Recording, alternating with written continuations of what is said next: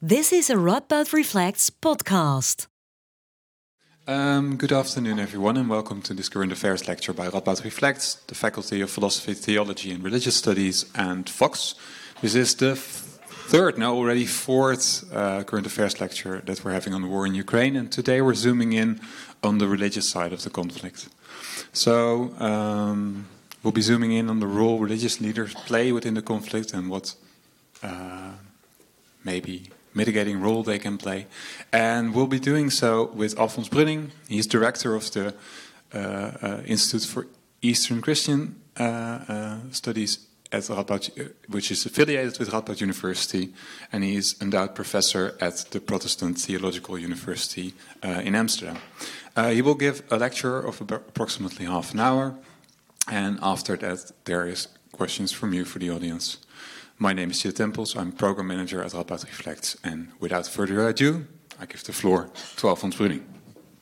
Okay, uh, thank you, Sid, for the introduction, and thank you to you for coming.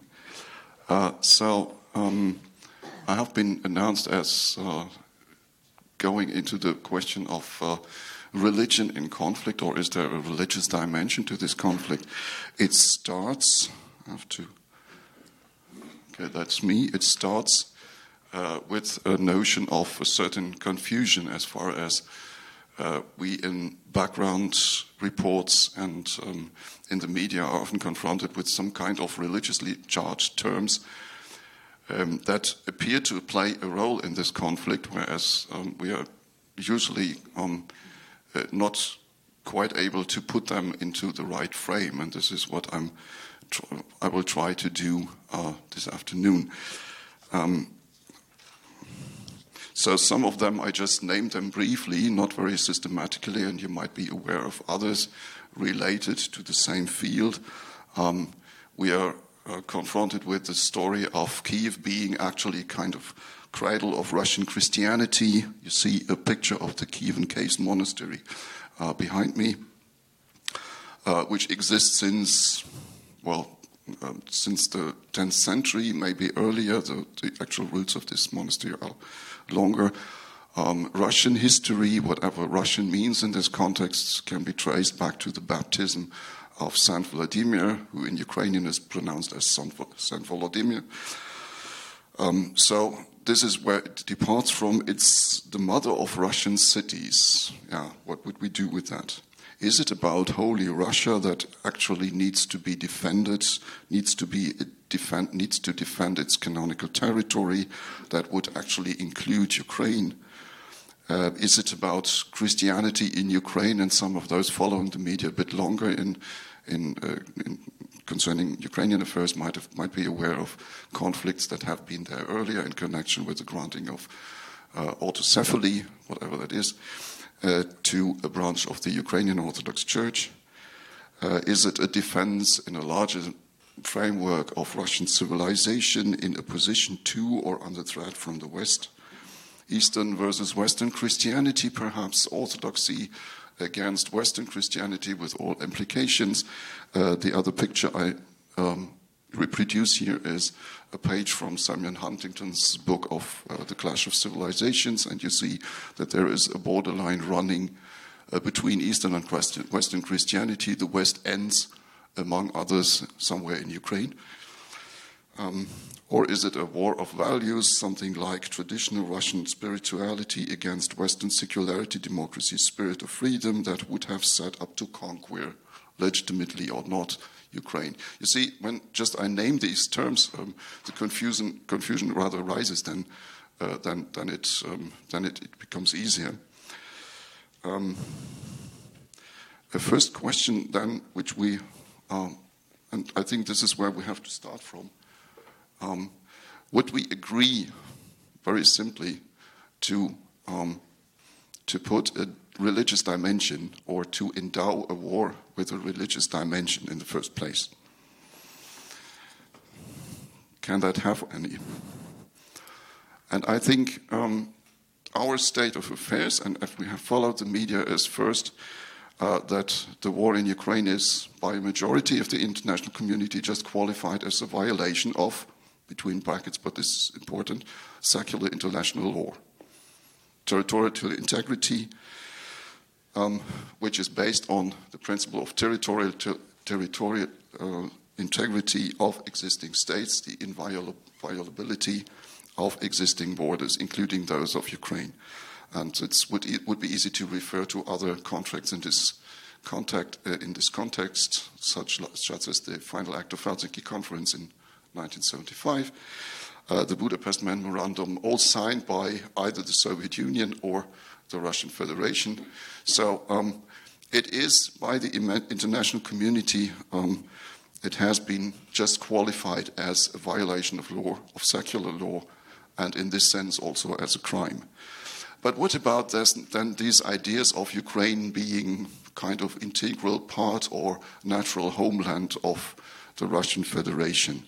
To this, we received um, a day after Putin's notorious speech um, on Monday, uh, February 21st, a reaction which included the, uh, um, the acknowledgement of the Donbas um, republics.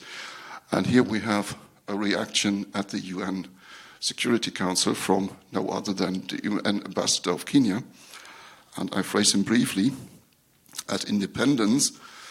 So he speaks about the colonial past of his country, and uh, as you might recall, also there uh, the current states have been carved out rather arbitrarily. So at independence, had we chosen to pursue states on the basis of ethnic, racial, or religious homogeneity, uh, we would be still waging bloody wars these many decades later.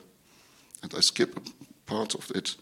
However, Kenya rejects such, such a yearning from being pursued by force. We must complete our recovery from the embers of dead empires in a way that does not plunge us back into new forms of domination and oppression. We rejected irredentism, which is the theory that claims kind of um, sacred countries and natural homelands for current territory, and expansionism on any basis, including racial, ethnic, religious, or cultural factors. We reject it again today. He made a great impression with this, um, with this speech, also because he somewhat debunks all kind of religiously or culturally endowed stories about claims on territory. Um, perhaps useful in the sense that Russia traditional Tsarist Russia also was an empire.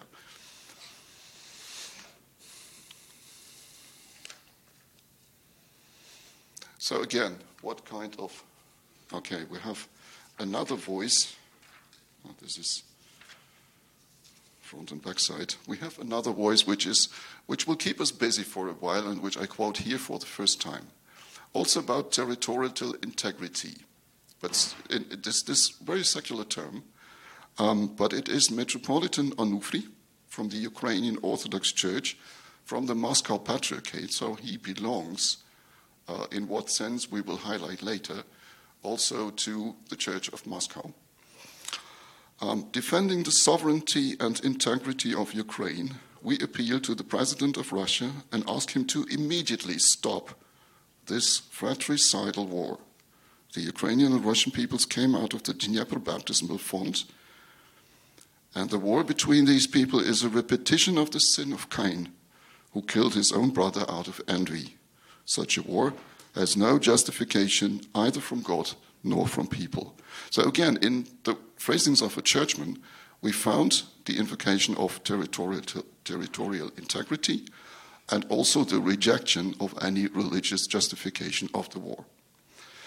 Many other Orthodox church leaders equally and more or less at the same time, just immediately have condemned the war, but the role of Onufri um, is peculiar in certain senses.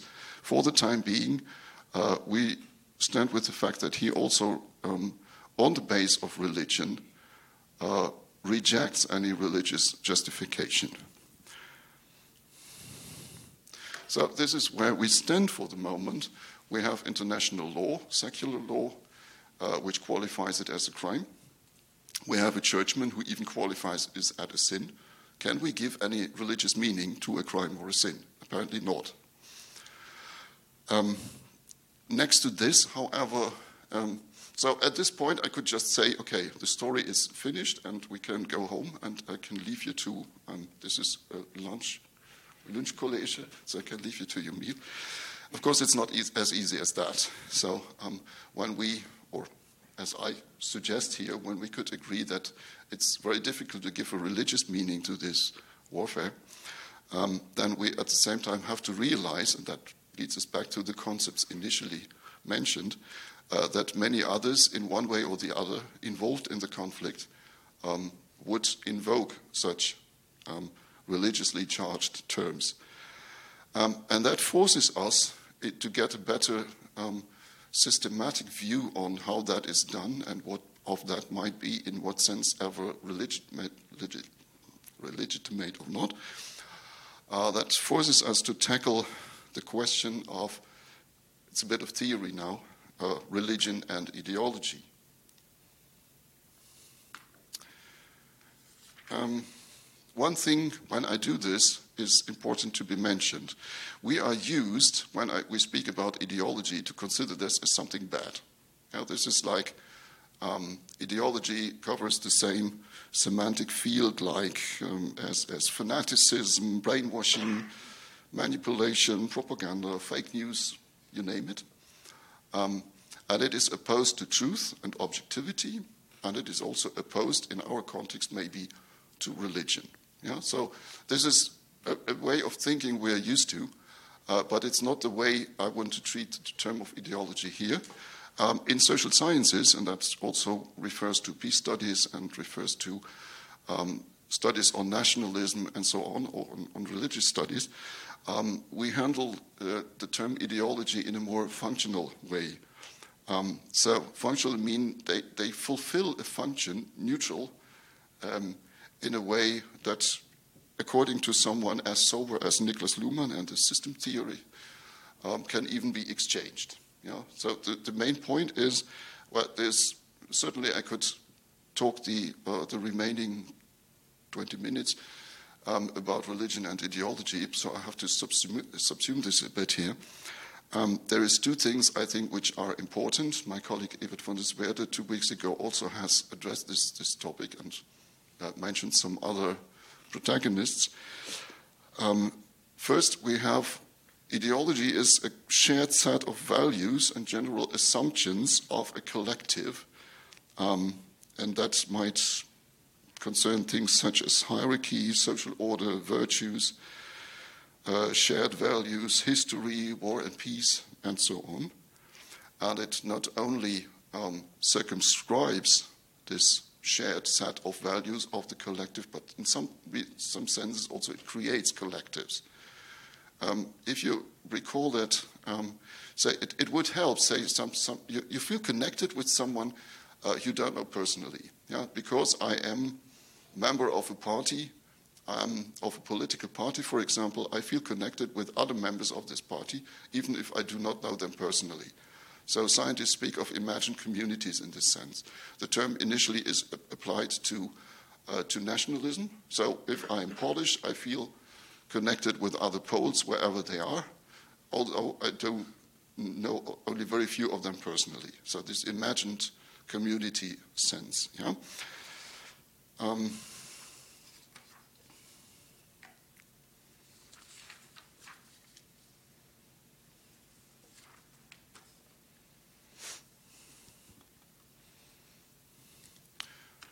and in this sense, we also have ideologies within religion. Uh, we must realize that religious tradition is usually, in a broader sense, not very homogeneous. That appeals to, that applies for Christianity, for Islam, and so on. Yeah, so um, it might help again to realize how many different Bible interpretations we have come across. Um, how controversial can be the interpretation of one particular sent- sentence, and so on. Um, Within one religious tradition, therefore, there is space for a variety of different ideological concepts, again, in the neutral sense. That also pertains to questions of war and peace, more generally, the admissibility of violence. So, what we can say is that whereas no world religion would simply and directly sanction the arbitrary use of violence per se, most of them know a spectre ranging from radical pacifism via just war theories up to even holy war ideas, the latter yet related to extreme contexts. So, this is preserved in a sense to kind of apocalyptical scenarios. Uh, the, the, same applies for uh, questions concerning national identity in space and time religions usually hold to universalist and egalitarian views. So Christianity is go and teach all people, that's Bible quotation, but might offer certain patterns to rely for uh, to rely to for um, to rely upon for holy places, chosen people, Israel in the Old Testament, for example, or sacred stories, some victorious um, battles sometimes. Um, well, okay, this is tricky, but uh, remember the um, the path of the people of Israel to the Red Sea, for example. Yeah, this is a sacred story. Um, so, and then, uh, is there a difference? For example, we have now ideologies. We have seen that there is the possibility of quite a variety of standpoints. Is that a, how do Eastern and Western Christians now refer um, to these questions. I just get a little bit confused with my. Ah, there is.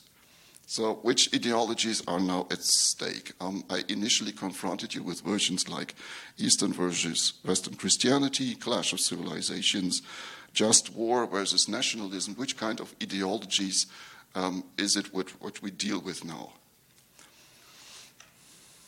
Uh, first frame often invoked is that one. East versus West. Here we see reappearing the uh, extract from, um, from Huntington's Clash of Civilizations. Has been very influential in the 1990s and early 2000s. Uh, the West ends, according to him, where the sphere of influence of Western, Latin, Catholic, Protestant Christianity ends, and where it edges on either Orthodox Christianity or Islam. And you see this borderline, among others, runs to Belarus and Ukraine. Um, in pure academic circles, Huntington's scheme, after having been intensely discussed in the early 2000s, is long obsolete and hardly referred to as an adequate framework to understand conflicts. Outside academia, however, it continues to be invoked for purposes of self identification and geopolitical profiling. That is true to some extent for the Islamic Ummah, but also in various contexts and differentiated applications for Orthodox Christianity, among others within the Russian Orthodox Church.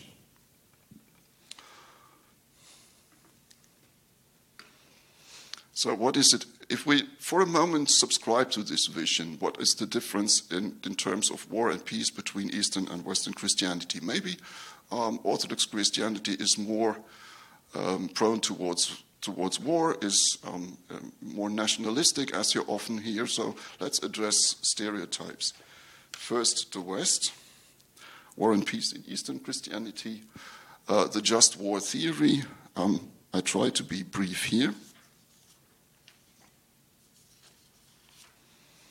Uh, 1992, Catechism of the Catholic Church. If a war can be qualified as a just war, it needs to fulfill certain conditions um, so the, the, just war theory is old in Western tradition, as you might know. Initial formulations go back as long as to St. Augustine in the fourth century, fifth century. Um, but it has experienced kind of rephrasing, reforming um, scholastic theology, School of Salamanca in Spain, 16th century. Um, this is what we currently handle. Um, there is also serious criticism on this uh, theory um, defining the legitimate defense by military force, um, the damage must be really serious, inflicted by the aggressor. All other means of putting an end to it must have been um, exhausted. Uh, there must be serious prospects of success. The use of arms must not produce evils greater than evil to be eliminated. Well, you can think whether this is applicable to any modern conflict, and there has been critique upon this conflict, especially after World War I, when people said, well, this kind of industrial battlefields um, doesn't offer any space for this kind of allegedly um, serious or earnest limitation of, of war. So Catholic theology currently uses the concept rather as a kind of proof concept. Yeah, if at all, uh, let's look to this concept and see whether there is. Um, so whether to, it's it's a concept to control warfare rather maybe to, to avoid it, not not to legitimize it. Um, so then, what about Eastern Christianity? Uh, the initial church fathers, which are still uh, the main, so the Greek church fathers uh, of uh, uh, of Minor Asia, which are still the main reference point for Eastern Christianity, are, uh, I think there's no exaggeration to, to state that, are pacifist. Uh, so a soldier even um, had to abandon his profession when he wanted to be, become a Christian and, and, be baptized. Later on, that was slightly revised. Um, Eastern Christianity doesn't even have a just war theory, um, but it always handled a basic conflict. So for, you, for me personally, let me phrase that somewhat uh, in, improvi- improvised manners. For myself, I might choose the pacifist option and allow myself to be killed. But what about some others standing next to me, defenseless? Um, do I have the right to just abandon them and, and choose for my own pacifism? Um, or is that immoral? Yeah, you see the conflict. Yeah? So if it's my family, it's my children, it's my neighbors, friends, and so on. Um, so that could be immoral, and so at some point the church fathers also saw the necessity to for, for certain concessions. A key text always quoted in this context is Canon 13 of St. Basil's Epistles. St. Basil the Great, one of the Cappadocian church fathers in the 5th century, if I'm not wrong, um, and he says, Our fathers did not reckon killings in war as murders, but granted pardon, it seems to me, to those fighting in defense of virtue and piety. So, not in defense of uh, women and children, it's still the spiritual. Uh, in defense of virtue and piety, other translations offer uh, in defense of piety and sobriety. We will return to that. However, it is advisable that since their hands are not clean, they should abstain from communion alone for a period of three years. Um, whatever we make of it, it doesn't offer any possibility for heroism or for sanctification of war victory or something. Um, and we have stories from Byzantine history where actually church leaders have exactly rejected that. So soldiers returned from battlefield as, vict- uh, as victorious, and they claimed to be sanctified, and the church said, "Okay, we won't. Yeah, this is still." Um,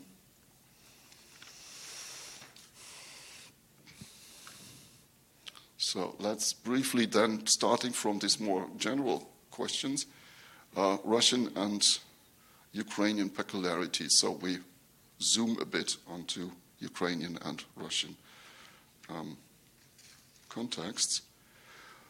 Uh, in the Russian context, two saints are usually uh, often referred to um, as spiritual examples, but also in the context of, of warfare. Boris and Gleb, uh, sons of Saint Vladimir, whom we have already met as the one who has baptized his people on the Dnieper River in Kiev. Uh, they were martyred in, in 2015 in the context of a dynastic struggle. Um, and they were, con- they were murdered because they refused to respond violently to violent attacks in order not to further escalate the conflict, in order to uh, paved the way for a better, peaceful solution um, in imitation of Christ's example in order not to further escalate, as I said. Um, they are one example for so called soldier saints, which we have all, all, all, over in the Orthodox Church, and sometimes they're dressed even with armor and, and war clothing uh, on icons. But you should realize that they has, have never been um, canonized because of being victorious, because of being heroes in battle, but rather for virtual lifestyle, for being martyred. Um, so it's not that they, they win, won the battle, but that they died. You know? Um, and this, this kind of, well, they can, they can just much more be considered pacifist saints because of, non of rejecting violent response uh, then they can be classified as war heroes. Um, but of course, there is another strain to the Russian tradition. I hope I make it with time. Um, the basis of a social concept of the Russian Orthodox Church, published and conceived and then published in the 1990s, published 2000.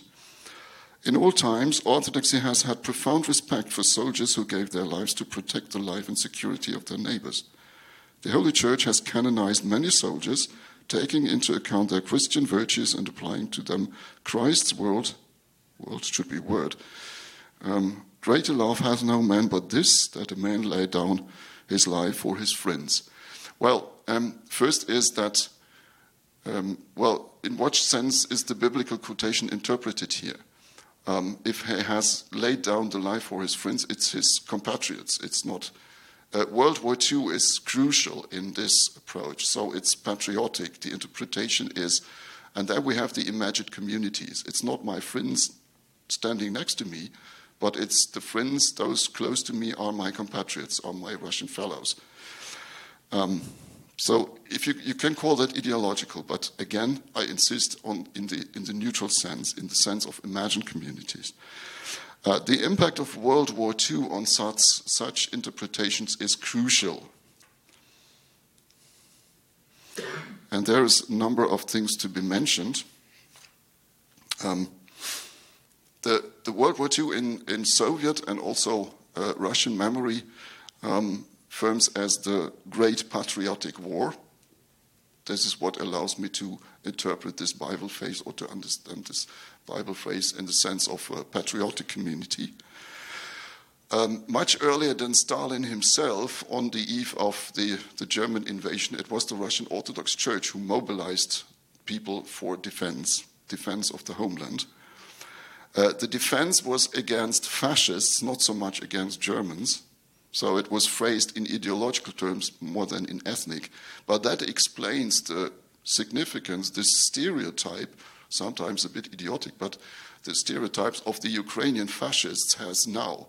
So uh, the, the, Russian narrative very much relies on stereotypes types from, from World War II. Um, it affected in reality, and there is the paradox. Um, German invasion was directed towards Belarus today uh, was directed towards Ukraine. Um, so it affected all parts of then the Soviet Union, including Ukraine. What you have today is a number of so called hero cities who defended or suffered during the war. That is Leningrad, today St. Petersburg, that is Volgograd, earlier Stalingrad, but it is also Kiev and Kharkiv. So um, this, this revocation of the World War II uh, narrative has its paradoxes, to put it very softly. Uh, what we see on the image here is first, it's again um, a picture of the Caves Monastery. You know it in the meantime, yes, baptism, St. Volodymyr. Uh, but what you see in the, the, statue in the background has been erected in, in, in Soviet times. Uh, it has the Russian name of Matirodina, which is Mother Homeland, and stands for the defense of the Soviet then homeland against German invasion. But we are in Kiev, yeah. Um,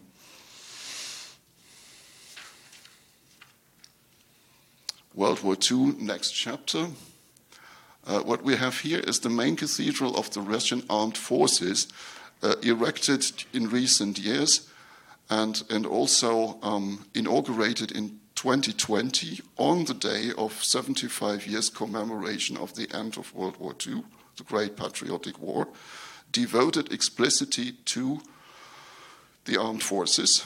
Um, the Patriarch has um, been present during inauguration.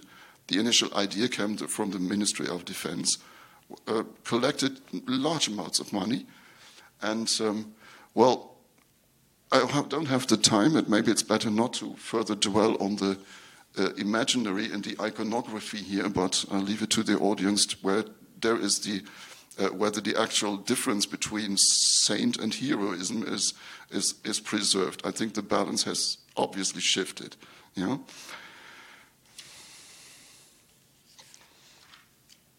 So that uh, from here we depart to Ukrainian realities. I have to be quick. Um, we currently have, so there's Orthodoxy not only in Russia, the dominant religion, but also in Ukraine. In, in Ukraine, it's complicated, but uh, to put complicated things a bit easy, we have three Byzantine Rite, not outrightly Orthodox, but Byzantine Rite churches. One is the Ukrainian Greek Catholic Church, um, who uh, since the 16th century acknowledges, uh, recognizes the Pope as their head, so they have been influenced by Catholic theory uh, over the years, but celebrate liturgy according to Byzantine style. Um, the head is Major Archbishop of Kiev and Halych, residing, however, um, currently at least in Lviv in western Ukraine. Uh, this is the man on the top, uh, Sviatoslav Shevchuk. then we have the Orthodox Church of Ukraine, which is, well, I put it very roughly, uh, the national church of Ukraine emerged in 2018 after the unification of two independent from Moscow uh, national churches. Um, and uh, the head is Metropolitan, uh, well, they have been acknowledged by the Patriarch of Constantinople, under whose jurisdiction they currently, um, they currently are. Metropolitan of Kiev, Epiphany, second, um, is the head. And the Ukrainian Orthodox Church, still as a subdivision, but largely autonomous. This is why they call themselves Ukrainian Orthodox Church, not Russian Orthodox Church in Ukraine uh, largely autonomous, but under the jurisdiction of the Patriarch of Moscow, Kirill, head Metropolitan Onufry, whom we have already met in two quotations. Well, next to this, um, suffice, suffice it here to mention that Ukraine is always a multi-religious country, been a multi-religious country. So we have large minorities of Jews, Protestants, Catholic, Roman Catholics, um, Muslims, and so on, united also in a common forum.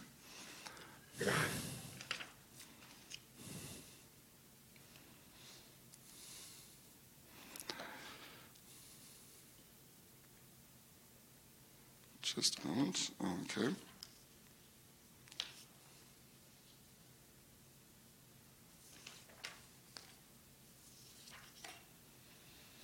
How do these uh, Orthodox churches then relate to the current war?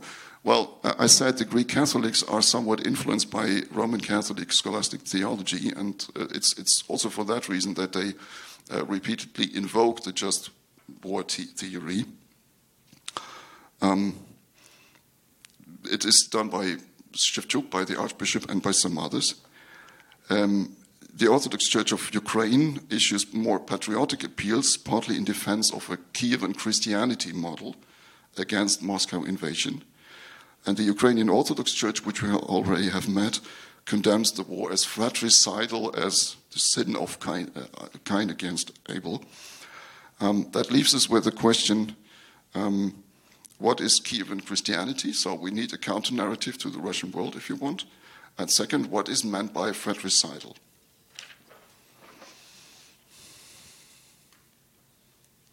Um, I try to sum it up as briefly. I see that um, I'm running out of time, but um, maybe I might be forgiven for rounding this up in a way because um, yeah, there is the story wouldn't be complete. I try to be quick. Well, you might have heard uh, about Moscow the Third Rome. This is the one of the elements in the in the Russian narrative. What I can quickly say is that this concept hasn't played any role in uh, Russian history um, up to the Crimean War. And Russian Orthodox Church hierarchs still today uh, very rarely refer to the concept. It doesn't play much role. It plays a role in more geopolitical concepts which originate in late 19th century. Um, but uh, we have the counter narrative of Kiev being the second Jerusalem. Uh, that means it is no Rome. There is no hierarchy. There is no. It's a sacred place where the gospel actually took place. The story gospel reported in the gospel, but um, it, it's not so much about bishop, about Rome's, about centers. Rome is also the city of the emperor, so it's non-political. And diversion often handled in Ukrainian uh, national narratives is uh, it's kind of Christianity in the borderland. You know? It's um, non political, non hierarchical, open to both East and West, ecumenically minded, tolerant, with a stronger accent on theology, erudition, reading and learning distinct from the more ascetic traditions in Russia. Kievan Christianity, the, the concept in some variations uh, is being referred to by both the Ukrainian Greek Catholic Church and the Orthodox Church of Ukraine. We can do some. So it's just a moment. It's the two on the top if you want, yeah?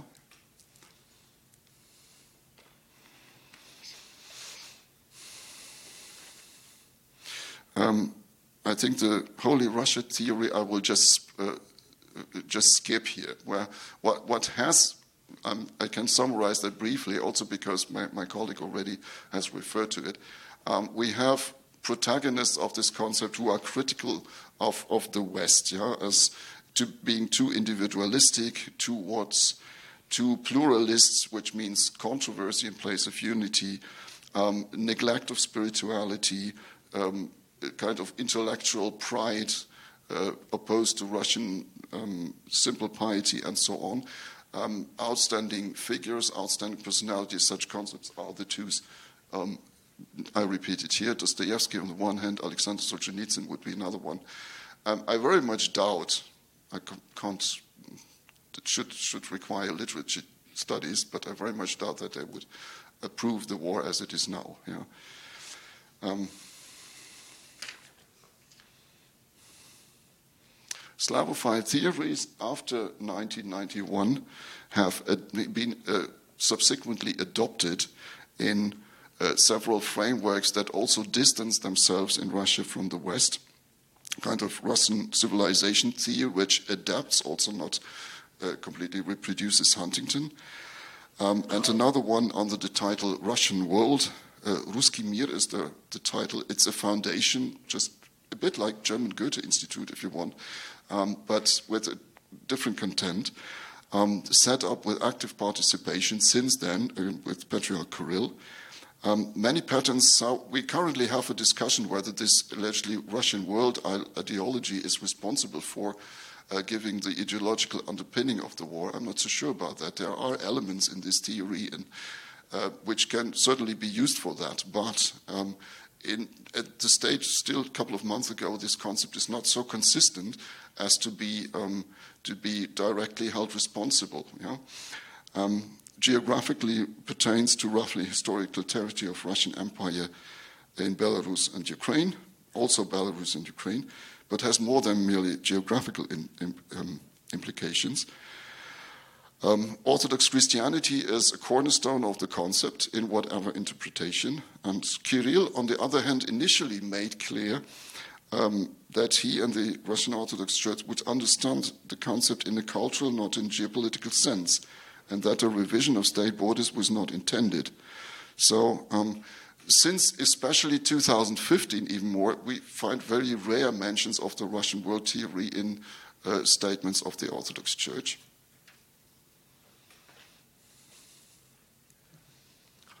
Um, but again, this includes includes um, back to historical realities that includes, um, say, Russians and Ukrainians as part of a common geopolitical or spiritual or cultural entity.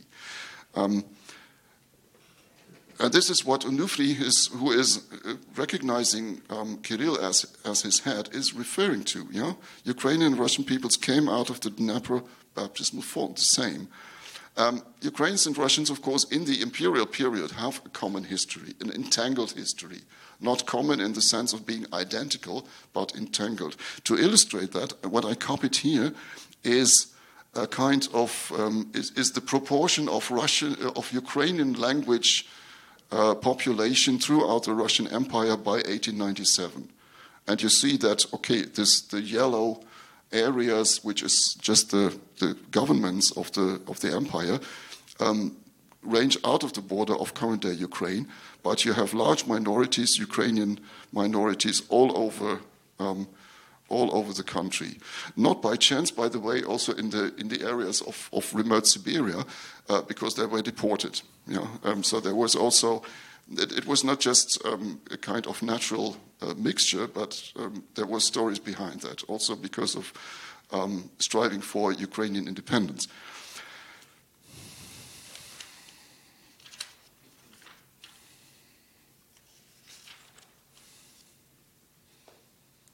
This entangled, and uh, it's, it's, important to say it's entangled but not identical. Um, we have lots of, uh, we have lots of um, of, examples of Ukrainian originating people, churchmen, um, poets who played a role later in Russian history, in Russian literature. Uh, Nikolai Gogol is someone perhaps best known to you, who was born under the Ukrainian name uh, Mykola Hohol in the, in, the, in the outskirts of Poltava. Yeah? So his native might be as much Russian and Ukrainian. And this holds true for many people in Ukraine. Yeah, so um, 75% of current day population in Ukraine are completely bilingual. You can experience this on, on the street. Um, if you ask, ask people, approach them in, uh, in Ukrainian, they might, or well, for me personally, I have sometimes my Russian is a bit better than my Ukrainian, and sometimes I just uh, approach them in, in, in Russian, um, and they don't have any problems with that. But sometimes they would prefer to say with Ukrainian, it's also okay. Um, the problem is that, well, they have the choice. Know, in a, some, some have migrated to Moscow and built up a career, and they, now they speak predominantly Russian but not because they had to learn it, but because they had to make a choice. And you have numerous biographies in church contexts and in cultural contexts. So there is, in a sense, but Ukrainians usually never cease to be Ukrainian. It's not that they give up their identity, but say what makes us Ukrainian is to have a choice, not so much to speak Ukrainian, but in terms in place of Russian. Yeah. Um, that also applies to religious terms. Up to 20, uh, 2021 in religious surveys, uh, we found like 40% members uh, of one Orthodox jurisdiction which would not identify themselves clearly with one jurisdiction, um, but just as being just Orthodox. So it's a matter of choice.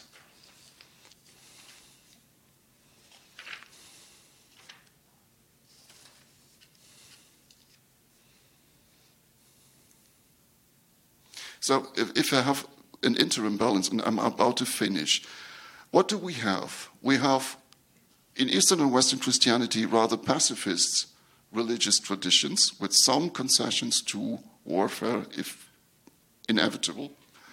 We have ideologies which are not necessarily exclusive or aggressive, although they can made be, be, made. Uh, that was the state of the art some five months ago, say. What has gone wrong? Where, where does this monstrous war come from?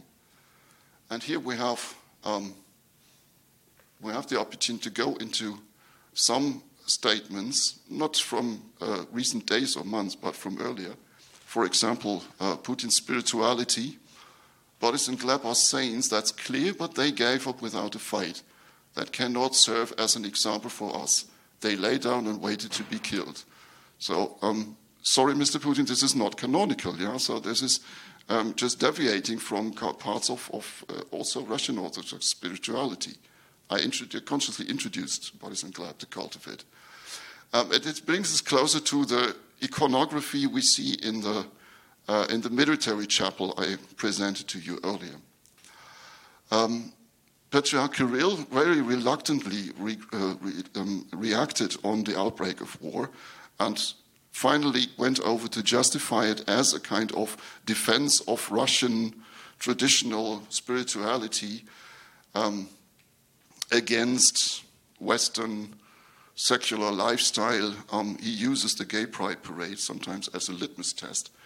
Um, uh, it's, it's, difficult to, to, digest these sermons, and um, I'm still, I must say, um, I still can't find any of the traditional Western spirituality back in this yeah. Um, so, yeah, okay. Um, that has led to conflicts also within the Russian Orthodox Church.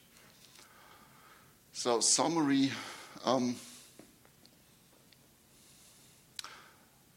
you see, what, there is more going, um, dying in this in this war. Not well. At first glance, it's just people, you know, and when we return to news, it's um, all our considerations about historical narratives and religious concepts might turn obsolete because it's as basic as Yeah, well, return to Mariupol. Um, but um, apparently, it's it's like um, even those concepts who might uh, have deferred earlier on um, are now in a way obsolete. Yeah? So someone like Onufri, whom I introduced, he might have held to, with some reason, to kind of entangled history of Russians, Ukrainians, but try to tell that now uh, those who are suffering from uh, bomb shelling. Yeah? So it's, it's really it, many integrative histories which had a chance to reconcile are now just dying. And that's next to the, uh, the very physical way of death. Uh, it's one of the tragedies of this war. Um, well, I think I leave it here. I had another story which can maybe reappear in, uh, in the discussion, but I already um, extended my time. Um, I can't leave you with an optimistic outlook, I must say, but I hope I made clear what, what religion can play and what it does play, and where it is also part of kind of victim of what is happening. Thank you. So thank you for being here, but of course, Alphonse, thank you for your for your lecture. So thank you very much, and I hope to see you next thank time. You for your patience.